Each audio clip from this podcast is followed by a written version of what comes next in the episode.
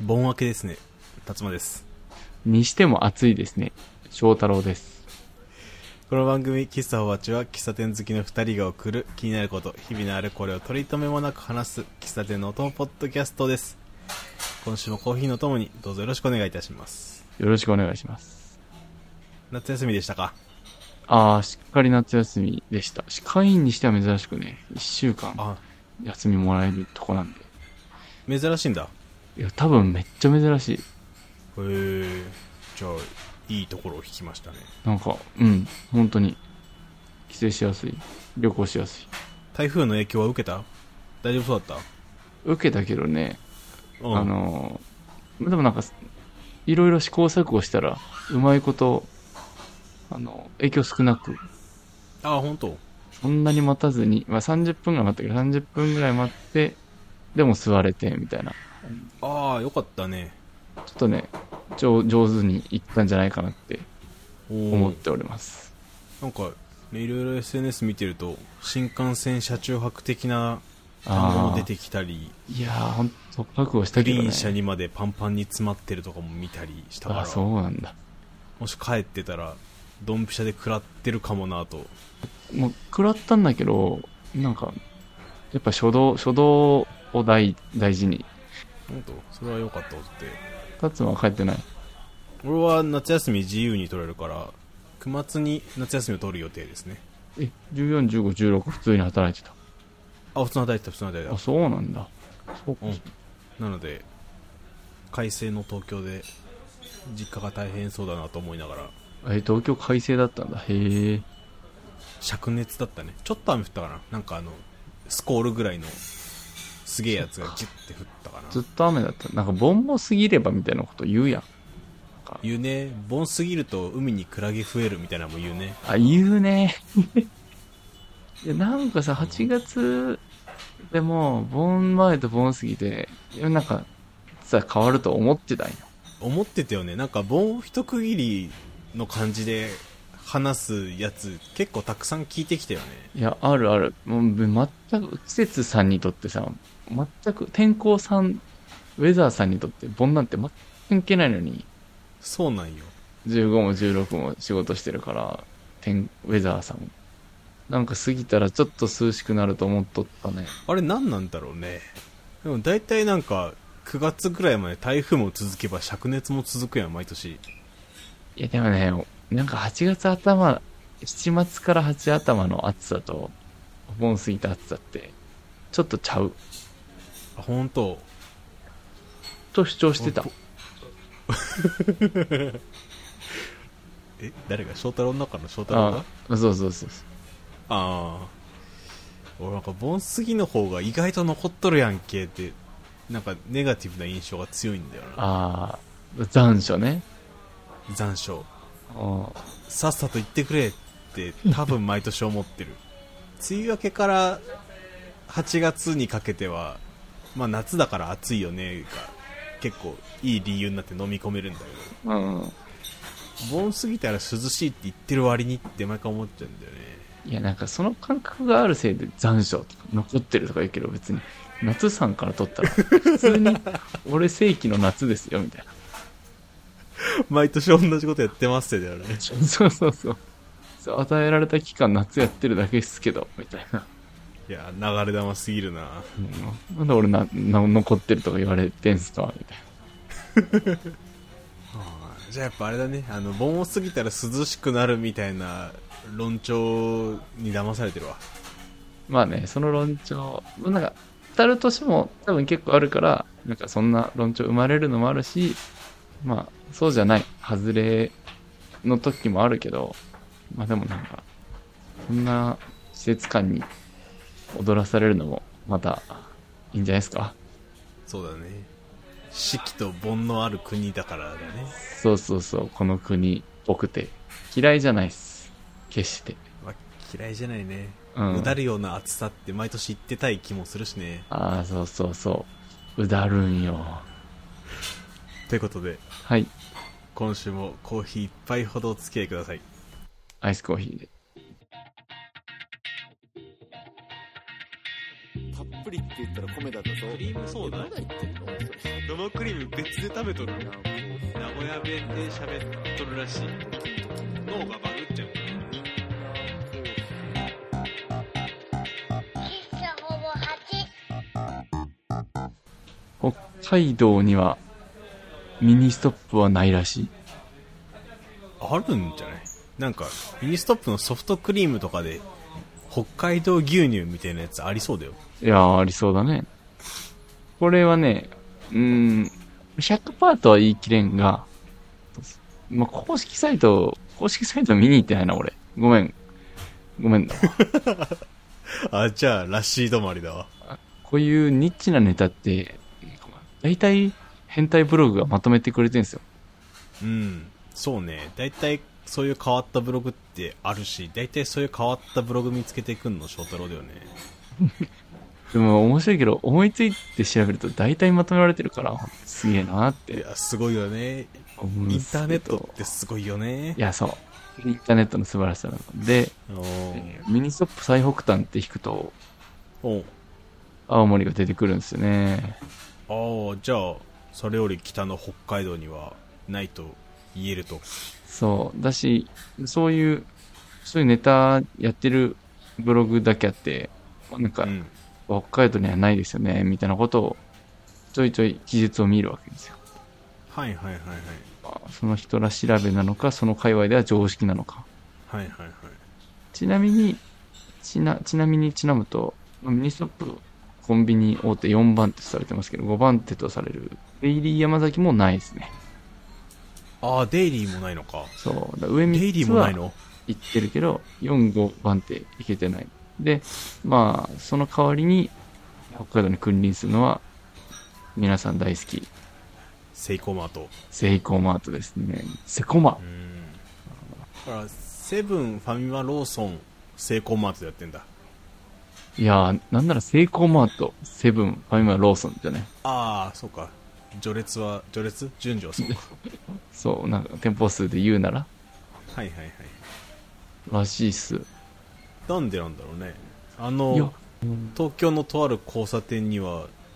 デイリーが集まってるっていう話もしたけどうんうんね。下ね、4分の3、デイリーがあると。そのコンビニ各社の歴史の長さみたいなのはわかんないから想像でしかないけどうんうん。もう向こう行こうとしたらすでにセイコーマートが幅利かしてたとかなのかなうん、まあ、それはあると思うよね。どの業種でも、なんかね、そのエリア乗り込もうとして、先駆者いたら、それに勝てる見込みがなかったというかうん、大手はギリ戦えるけどみたいなそうそうそう。大いや、大手ですらなんか、ね、行く、行くコスト考えると、海越えてまで北海道行くコスト考えると、まあね物流のあれもあるしね距離がシンプルに距離があるからねそう、元、元取れてんのって思っちゃうけど、投投資なのかな道民にも知ってもらい、北海道で食材がある程度取れそうなのもあるから向こうで作れるっていうのもあるのかもねで作る拠点をを置ける体力があるところそう、そうだね。完全にこっちからこっちって言っても多分東京では作ってないからどっから持ってくるか分かんないけどまあね、地域大手で作って、その地域で配ってると思うけど、うんどのコンビニも、うん、なるとまあそっちの方に拠点をせえ制作生産拠点うん。を置くめどが立たなかったのかまあでも札幌やっぱ200万都市、200万いってるから、まあそんぐらいの規模だから、札幌に人がやっぱいっぱいいるから、そこに何店舗も作る体で、その工場、生産工場と流通も作れば、元は取れそうだなと。ああ札幌でペイしきれるかってとこだね札幌で展開すれば幅広く、まあ、手広くやれば、まあ、ちょっとそこまで行く人のコストとかそれまでに準備するのが遠い分なんかちょっとかかりそうだけど、うんまあ人数多いから作っちゃえばペイしそうでただ札幌から出れんなだよねだから出て函館とか小樽とか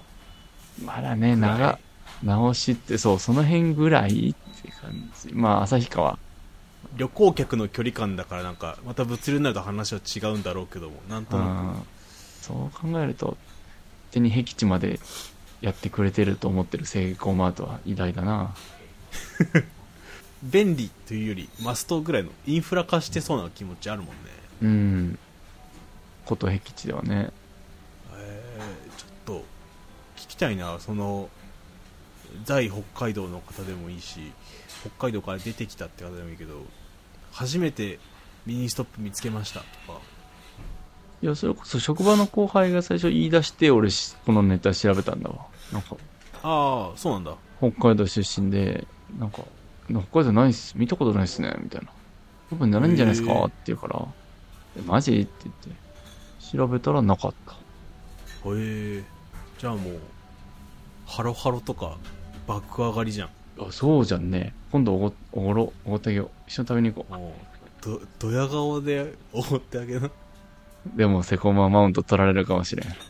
やセイコーマートはな強いんだよなもっと美味しいの出してそうだよねそう富良野のメロンソフトみたいなのあったな多分あったね俺らが北海道行ってあんだけセイコーマートで上がったんだからきっと上がってくれるはずと思っているけど傲慢かないやー俺ら何のスイッチかハマりまくってたね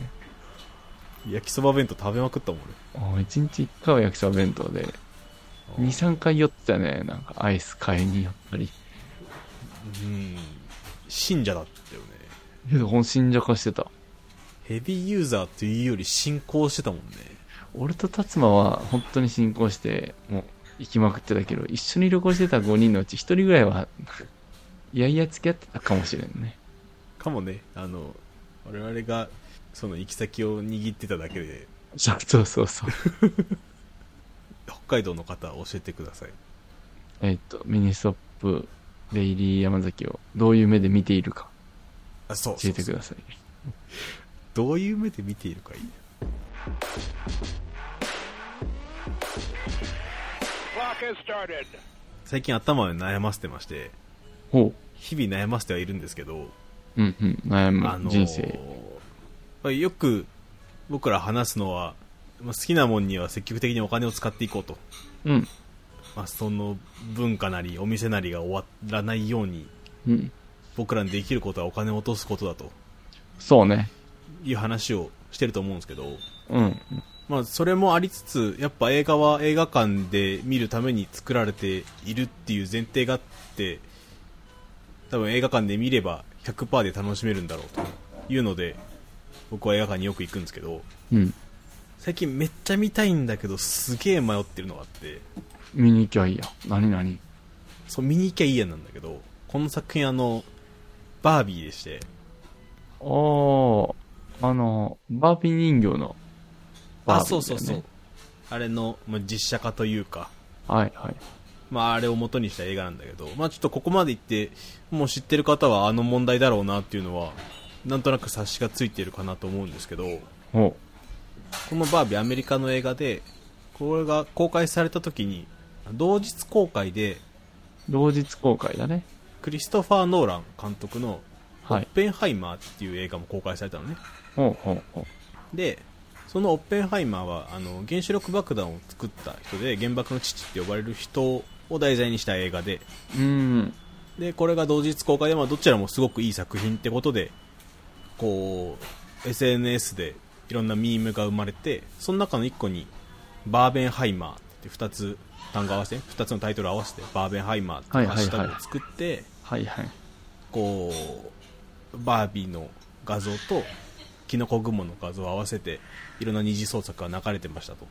うん。バービーとオッペンハイマーの2つの映画のポスターとかビジュアルを合体させた映画が作られて、まあ、面白いネタ的にミームでいろいろ回っててポスターがね。あそう、まあ背景に置いたりとかピンク色のバービーのピンク色のピンク色のキノコ雲をつを作ったりとかはいはい。そういう画像が回ったりしてその中でバービーの公式アカウントアメリカの方のね、はいはい。映画の公式アカウンがそういうミームに対してポジティブなリプを送っちゃったとト。まあ言ったら、ネタに乗っかるような。そうはい。まあ、ネタを作ること自体もまあこうあんまり我々我々としてでは僕個人としてあんまりこううんって感じではあったんだけどうん。公式がこれに乗っかるとまた話は変わるなとうん。思ってでまあこの日本からいろいろ反発もあって批判もあってでこはのい日本の公式がまず声明を発表してその後大元の公式アメリカの方の公式も謝罪はしてないけど削除はしたのかなああ。みたいな対応だったわけですよ問題っていうのは、不謹慎だぞ、的なことですか不謹慎なものに公式がポジティブな向きで乗っかってしまったことかなあ俺が嫌だと思ってるところはあ。はいはい。ででも作品は、まあ、評判を聞く限りとてもいい作品なのあ、そうなんだ。へえ。気になるね。そのバービーを元にしてこうこれまで社会が女性に求めてきた女性性とか男性に求めてきた女男性性みたいなやつを描きつつああ、ポップはに明るくコメディチックにしているっていうので作品としてはすごくいい作あ品はあであ、へえ。めっちゃ見たいのよはいはいはい。めっちゃ見たいんだけどでもその騒動があってすなんかすごい違和感があるからあこうそこを切り分けて考えるも選択肢としては多分あると思うんだけどあ。あでも、まあ、俺が映画館行って一般料金で言えば1900円ぐらいですよもろもろ割り引いても1000円、うん300円400円とかうん。払った分がこう数円でも大元のあのツイートをしたところ流れるんだろうなって思うとちょっと嫌なわけですよああ。なるほど。好きなものにはお金払おうの。逆じゃないけど。消費者としてはお金を払うか払わないかでしか直接意見表明ができない消費者としてはそう、ほんとそうね。と思うの、まあ、こういうふうにポッドキャストみたいな媒体があればここでこう喋った上でいろいろアクションをするっていうのはもちろんあるんだけどそれはこう配信者としての話であってうん。一鑑賞者一消費者としては払うは払わないだと思うのそう、払うを払わないを、サポートは、ノットサポートでそう意見表、表明するしかないと。そうこの問題に関して俺はそうだと思っててそうだね。そうだからこのめっちゃ見たいんだけど一個とてもでかいハードルがあるっていうかあーこれがサポートの方のアクションに取られてしまうてかそうなっちゃうのであればそうだからまあ別に気にせず見りゃいいじゃんっていう人ももちろんいると思うしそれはそれでいいと思うんだけどうん取られるというか、まあ、自分でそう思ってるのにそこにお金払っちゃうのが多分自分の中で矛盾するのがすごい嫌あであなるほど達馬の中でのけじめというかそう線引きというか困ったもんだなと思ってそれは困ったもんだねで、まあ、いくつか選択肢はまだあるなと思っててほうほ映画館で一般料金1900円で見に行くこれ一番お金払うところなのでう、うんうん避けたい、うんうんあまた分かりやすく言うと次が見ないだねほもうあのうどういう媒体でも残念だけど見ないうんでもこの見ないを選択するとその制作作った方たちの意図は一切感じ取れないわけじゃんうんはあは作品を享受できないからその作品についてどうこう言うことはなくなるしどうこう感じることもなくなるからそれはすごくもったいないなと思ってるのあはいはいこれを作ったグレタ・ガーユ監督のこれまでもすごくいい作品だったから今回は見たいしうんすごい社会性のあるところだから見ておきたい気持ちがとても強いから個人的に見ないっていう選択肢も今のところないないはいじゃあどうしようかで今いくつか模索をしていてうんまずは、えっと、配信まで待つ。えーっとオンデマンド配信そう、各配信者、多ネッ分トそフのリ配ッ信クスとか、まあ、Hulu とか、デうんィズニープラスかもしれないけど、その辺の配信に乗るまで待つ。まあ、これももちろんお金を払ってるんだけど、劇場で1900円払って見るよりは薄いだろうっていうので飲み込むうんうんが1個で。で、もう1個が、映画館のポイントを使う。だいたいは映画館って会員サービスみたいなのやってて、うんどこも共通してあるのが、まあ、6回見たら1回無料みたいなのが大体どこもあって、あはいはい多分俺も最寄りの映画館とかは多分それ今使えるぐらいに溜まってるから、うんうんまあ、それを使うそれを使えば一応は払ってない気持ちにもなるはあはあはあまあでもこれまで払った分の蓄積だって言われたらそれもそうだよねっていううんうんまあ、うまいこと捉えればそうだしうまいこと捉えなければつつけるぐらいの選択肢だよねうんで悩んでるんですようん。なあ、なるほど。で映画ををやっぱちゃんと享受するには映画館がいいはやっぱ大前提としてあるからはいはいはい。いい映画って言われてるならやっぱり映画館でちゃんと見たいっていうのがあるし、うん。まあ、自宅でその環境を作って配信待てばいいじゃんっていう俺もその俺の中の配信配信派の俺もいるわけですよああ、はいはい。でどうしたもんかなというところなわけですなんか、あれだな。せ正規料金は払わんにしろ映画館で見たら、なんか動員客数とか、そういうのにはカウントされ、そう。見た人数で、一人にあたりいくらって回るようになってんのえっと動員客数でいうと一般的にはだけど公開初週で数を取られることが多いああ、なるほどなるほど。そうもちろんその全部公開終わった後に累積で何人見たみたいな成績にはもちろん入るんだけどはいはい。その映画が劇場で長く続くかとかみたいなのを判断するときは大体初週の伸びみたいなので見ることが多いっていう話は聞いたことがあってうん。そこには寄与しない。そう1週間はもう超えてるからまあ寄与しなかったねで売り売り上げかえ、割引、割引チケット。例えば、あの、シネマ50割とか、ファーストで毎月1日でもいいけど、うんあれで、み、見たら、見るのはどうなんすかあそれもありあれってお金回りどうなってんの映画館が建て替えんのそうえっとこれもちょっと同じかは分かんないけど俺新卒で入った会社があのポイントのサービスもやってる会社だったのでうん。で俺が決済周りの話の仕事をしたんでなんとなくその流れを知っているんですけどうん。多くの場合はポイントを発行する側が身を削ってるうーん。だから、まあ、例えば東宝シネマズで、まあ、ファーストデイで1900円のものを1100円で見ましたってなったら、はい。まあ、800円分は東宝側が持ってる、劇場がってことね。うん、そのポイントサービスやってるところがはいはいはい。だからそこが配給会社とか映画制作会社に払う分は多分他と変わってない他の日に見る分と変わってない、なるほどなるほど。うん、だから何回上映したかじゃなくて何人見たかで配給会社の方には行くんかな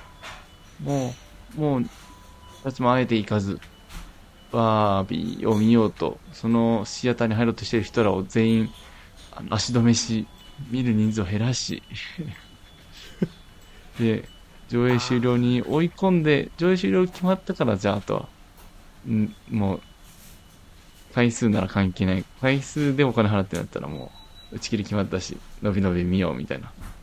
あーあーあーどっなんだろう人数で売り上げは払ってると思うけどそまのあそうか。ほそうだよ放映権みたいなやつも多分借りてると思うのよあ、なるほど。じゃあ1ヶ月伸びたらその分払うかもしれない。そうだから定額である程度渡しててあとはその動員数でこうプラスでいくらかみたいなのが想像できる今だとっなるほど。て感じかなだとしたら打ち切りが決まってから行った方がいいね。あそうだねのあその公開を延長するかどうかのそうそうそあう。れには寄与しないもんねそうそう。今週100人見たら来週ももうちょっと伸ばそうって時に立場が100人目になっちゃうと悔しいから。あの、そうだねそうだね、うんだから意図せぬサポートになってしまうから。うんそうだねなんかここまで話してて思ったけどさおうこれ我々最初に話したのはこう好きなものにはお金を積極的に落こ落としていこうだったじゃないうんうんうん。今なんかなんとかしてこうお金をお金を落とさずにっていうとまたニュアンス違うのかなんかうんできるだけ相手に経済的利益を与えずに見ようみたいなスタンスになってるのに気づいてなんかちょっと元のスタンスとは矛盾してるなと思いつつあまあでも消費者はお金払う払わないしか選択肢がなあまあそいうかっていう前提に立つとまあもうそうかそ2う曲かどっちかを取るしかないんないないもんねですまなるほど確かあうーんまあ確かにあのちょっとでも上映期間を短くしようって意図的に動くのは確かにちょっと違うかもし れん。そこは違うかもしそうだからこれそのれん。考えすぎたけど。まあ、制作の人たちはもう何まだ見てないから本当の感想がどうなるか分かんないけど今のところいい映画を作っているっていう話を聞いているだけだからできればこうお金をもらって次の作品を作ろうっていうモチベーションにつなげてほしいっていう気持ちもあるわけですようんうん。と同時にやっぱりあのツイッターの運用をした人としたところにはお金を入ってほしくないっていう気持ちあるわけですよああ、そこね。ほんとそこだけね。別そに、たまたま同じ日に公開で、ミームで絡む絡まれちゃったから、その二つ一緒くたにされちゃったりして、起きた悲劇であって、そもそも作品に、作品に罪はない論ね。そうの。そう、その、まあ、作品に罪はない論もまたちょっと、一旦お話ししたいところではあるんだけど、あーちょっはといはい長なるかまら、たちょっと別今回は置いておいて、まあ、その、今回はその、まあ、別であるっていう前提でいいんだけど、そう、なんですよ。ああ、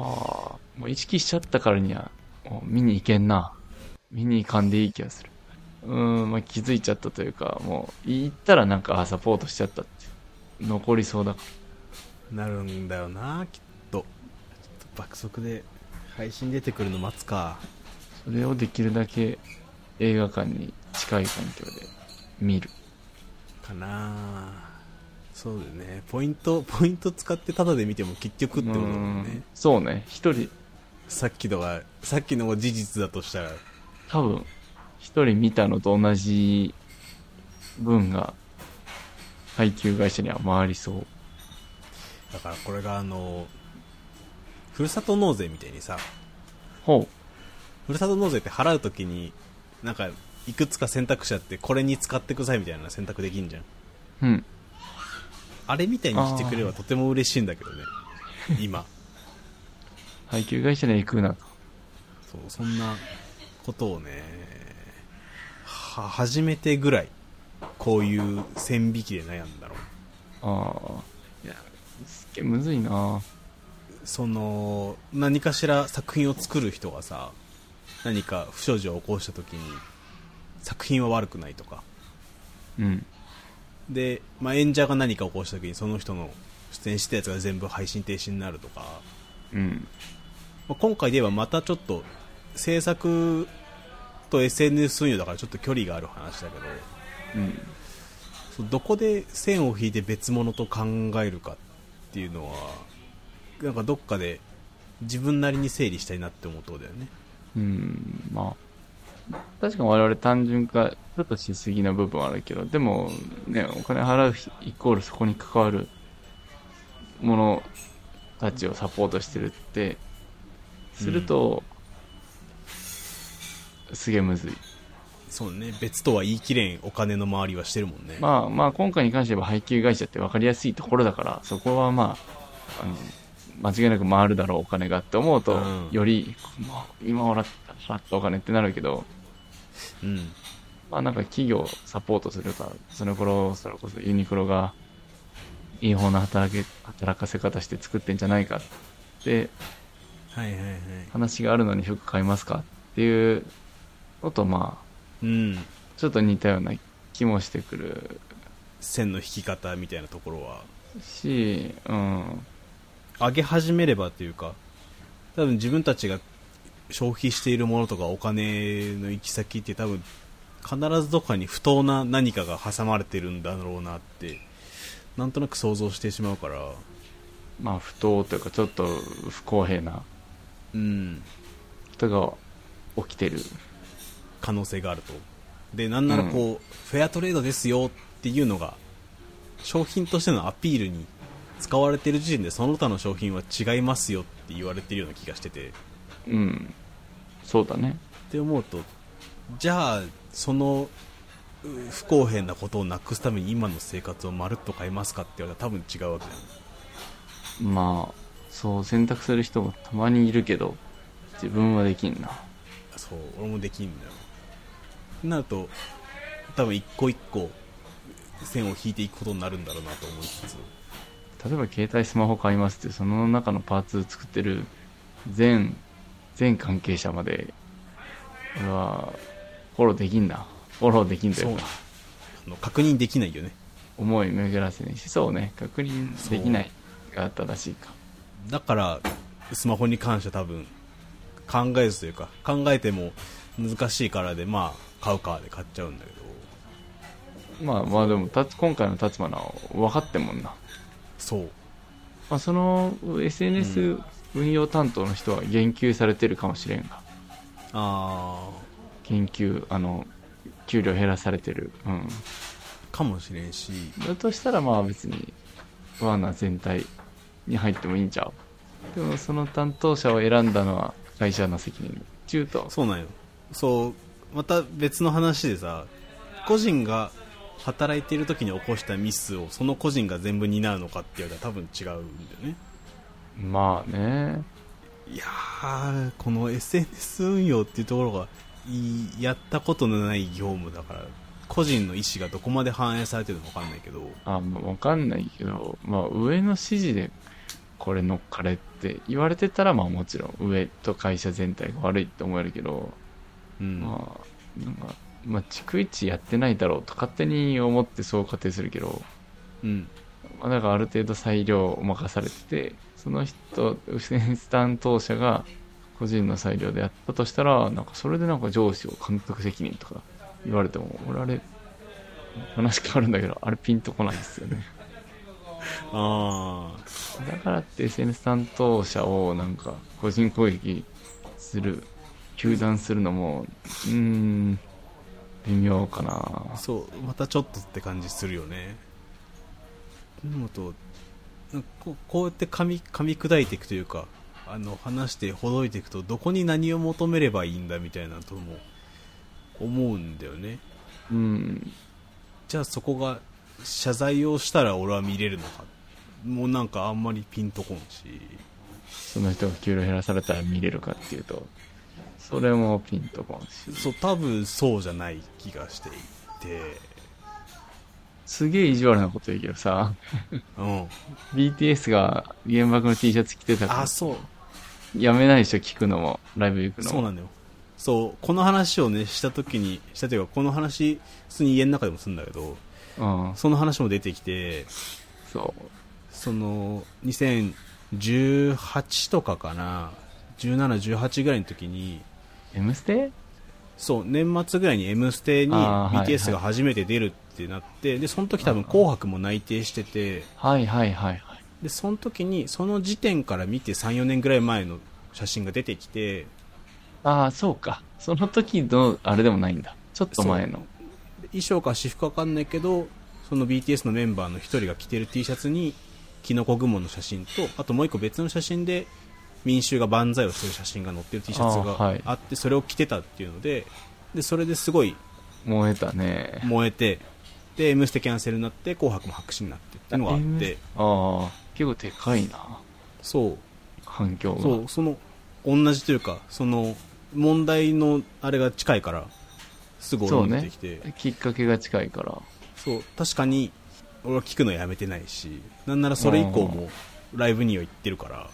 うんお。金を落としてるわけですよそうだよね。そうだからここでダブルスタンダードというか基準が急にブレるんだよねそう、それ気づいちゃうと、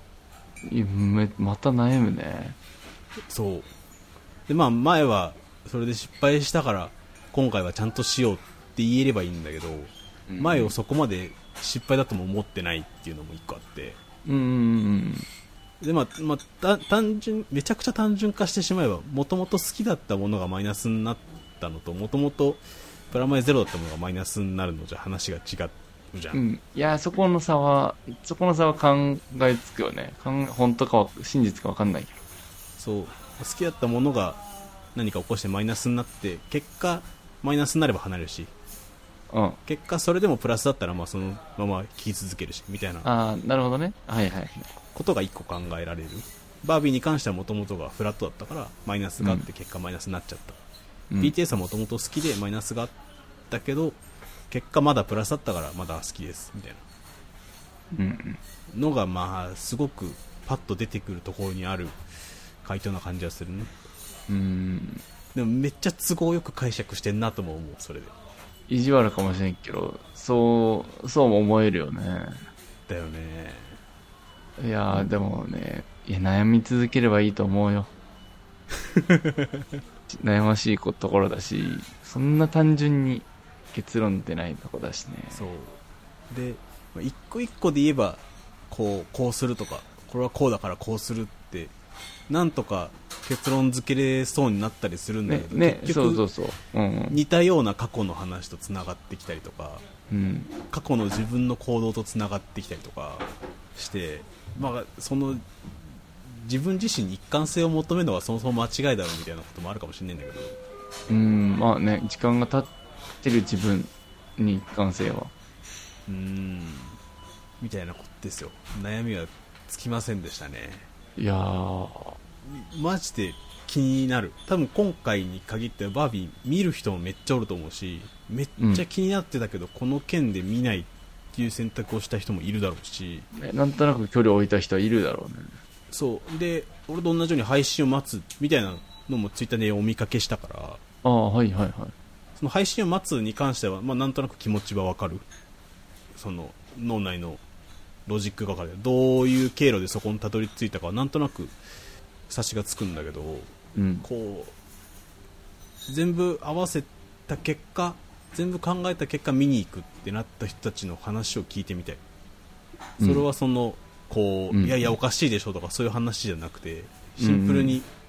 どう転んでどう天秤が傾いてみたいなところにすごく興味がある今うんそうねなのでぜひねぜひご連絡ください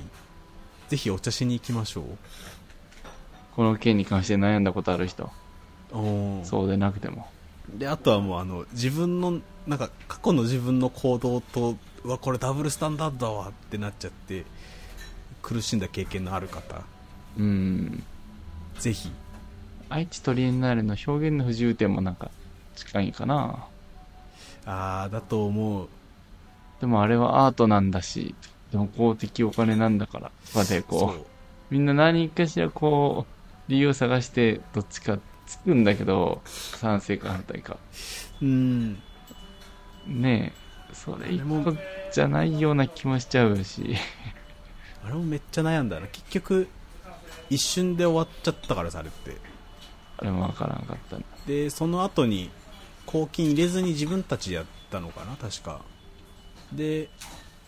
まあその元々あった作品がなくなったりはしてたんだけどうんあの時も多分多分っていうかあの時もう東京出てたからそのタイミングがなくてうわ残念だったって行くタイミングなくなっちゃったって思ってたけど多分あの時に名古屋にいたら、その時は多分何も考えずどっちかの行動をしたけどまた数年後うわー首絞められる自分が自分の中で矛盾してるわって思うんだろうなって思ううんと新しい悩みの種というか、ま、マジで種な感じがする、あうんうんこの先なくなくならないと思うこのまま悩みが育っていく気がするいろんな肉付けが与えられて、うんみたいなことを思ったお盆でした僕は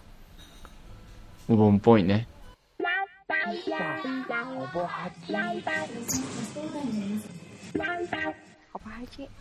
エンディングですはい今週の喫茶はどちらですか今週の喫茶はですね、これまたお盆らしいのかどうかわかりませんが、お盆らしいのあれ俺例えが一個も出てきてないから分かんないよ名古屋帰ってたんで、名古屋の喫茶になるんですが、うんえーっと、丸の内にある大岡会館の喫茶室、桜ですね。いいね喫茶室っていう名前のとこいいもんねこれは、えっと、喫茶室、まあ、あの、フロアマップが見ると喫茶室って書いてあるけど、まあ、看板には喫茶桜かなねあ、店舗名は。どこが勝手に質つけとんねんいやまあ、でも、フロアマップ的には、そう、やってる部屋だから、喫茶室になるのかな。あそういうことかそう丸の内また珍しいとこ行ったねそう。で、この大岡会館っていうのが、どうやって書くえっと、桜の花。大岡会館あれだね大岡学園の大岡と一緒だねそう。まあこの会館自体が、えーっと、まあ、愛知県にゆかりのある英霊の、とか、あと戦没者の遺族とかが、まあ、利用したり、そういう人らが集まって、一般財団法人とかがやってる建物。そうなんだで、その横にねあ、ー愛知県五国神社っていうのがあって、まあ、そこもそういう人たちが、多分、祀られてる神社うで、んまあその辺、そう、なんか、たまたま自分が16日、盆、まあ直後だけど、その周辺に行ったら、そういう参拝の方たちもいれば、ああそうだそうね、盆だしなんだし終戦日だし終戦日直後か、翌日だし、うんで、あの、喫茶に空いてるかどうか、16日だと空いてるか微妙だなと思って電話したらさ、うん今日、あの、午後から、その、五国神社の人たちが、ミーティングで使うから、狭い距離いいっすよ、みたいな。喫茶をそうそうそう。実は、会館の会議室とかあるのに、1階で、打ち上げじゃないかな。なんか、会合、会合があるみたいいいねな。めちゃ、でめちゃ使われてました。いいまあなんかあれだね名前もなんだっけ季節桜だよね喫茶桜。名前からしてもズブズブですからねそうそうそうそう。で、なんか、えな一人、何人、何人で来られますかって言われたから、一人ですって言ったら、一人なら全然、カウンターでもどこでも隅の方でどうぞ、みたいあな。で、なんか結構、結構その、体感的にも、なんか、立地的にも、おとなしい人が出るかなと勝手に思ったわけ。あまあ勝手ですわねうん勝手、めっちゃ勝手なんですけど、思ったんだけど、なんか、めめちゃめちゃ名古屋弁で、あ の、あいいねでなんかなんかもうひょうきんだなこの人はっていうのが電話越しに伝わるぐらいの人がその対応してくれて あいいねなんか想像と違う思ってたのと違うぞと思いながら行ってそんなところにそんな何ローカル色の強いトーンの人がいるとはって思っちゃうねそうそうフィギュついてからもねカフェオレ飲んでないともなんかずっと返返事がなくてもあの同じ店員に喋り続けてた喋り続けれるタイプの人だあまれにいるタイプだうんいやいるよね一人で喋り続けてたはあ偉い人がいるもんでなんかもうもうラジオのように聞けるのであの、ね全然騒音ではないし、あと思ったよりめっちゃ広くて、60席ぐらいあるんじゃないかな。めっちゃ広いじゃんめっちゃ広いのに一人ならいいですよだったんだ本当に。まあまあな数の会合が行われそうだったのかそうね、結構な数。カウンターですら15席ぐらいあってて、4人な掛けが広いね10個あった。いや、めっちゃ広かった。すっごい手書きで書き出したようなランチメニューとか壁中にバーって貼ってあって、あの、ああ素敵だわなんか下手したら、ちょっとテレビでいいじられるぐらいの街のなんか面白喫茶ぐらいの、あの、はいはいはい壁、壁紙をして る。で、多分まあ丸の内だし、あの辺働いてる人多いから、ランチ利用者はとっても多い。はいはいはいそうだねそういう街だねまあなんか昔ながらの低めのテーブルに切れてきた椅子って感じだって、まあなんかいいシャンデリアっぽい照明と入り口もキラキラ、ディスプレイもいっぱいあって、職員さんっぽいのも。コテコテコテで良かったっすよ。へえそんなところにというかそもそも名古屋にいた時も丸の内にあまり機会がなかったからいや、行かないよね。なんか不思議な場所だねそう。で、まあ自分が馴染みがない体感だから、なんかいつなくなるかわからんしと思って、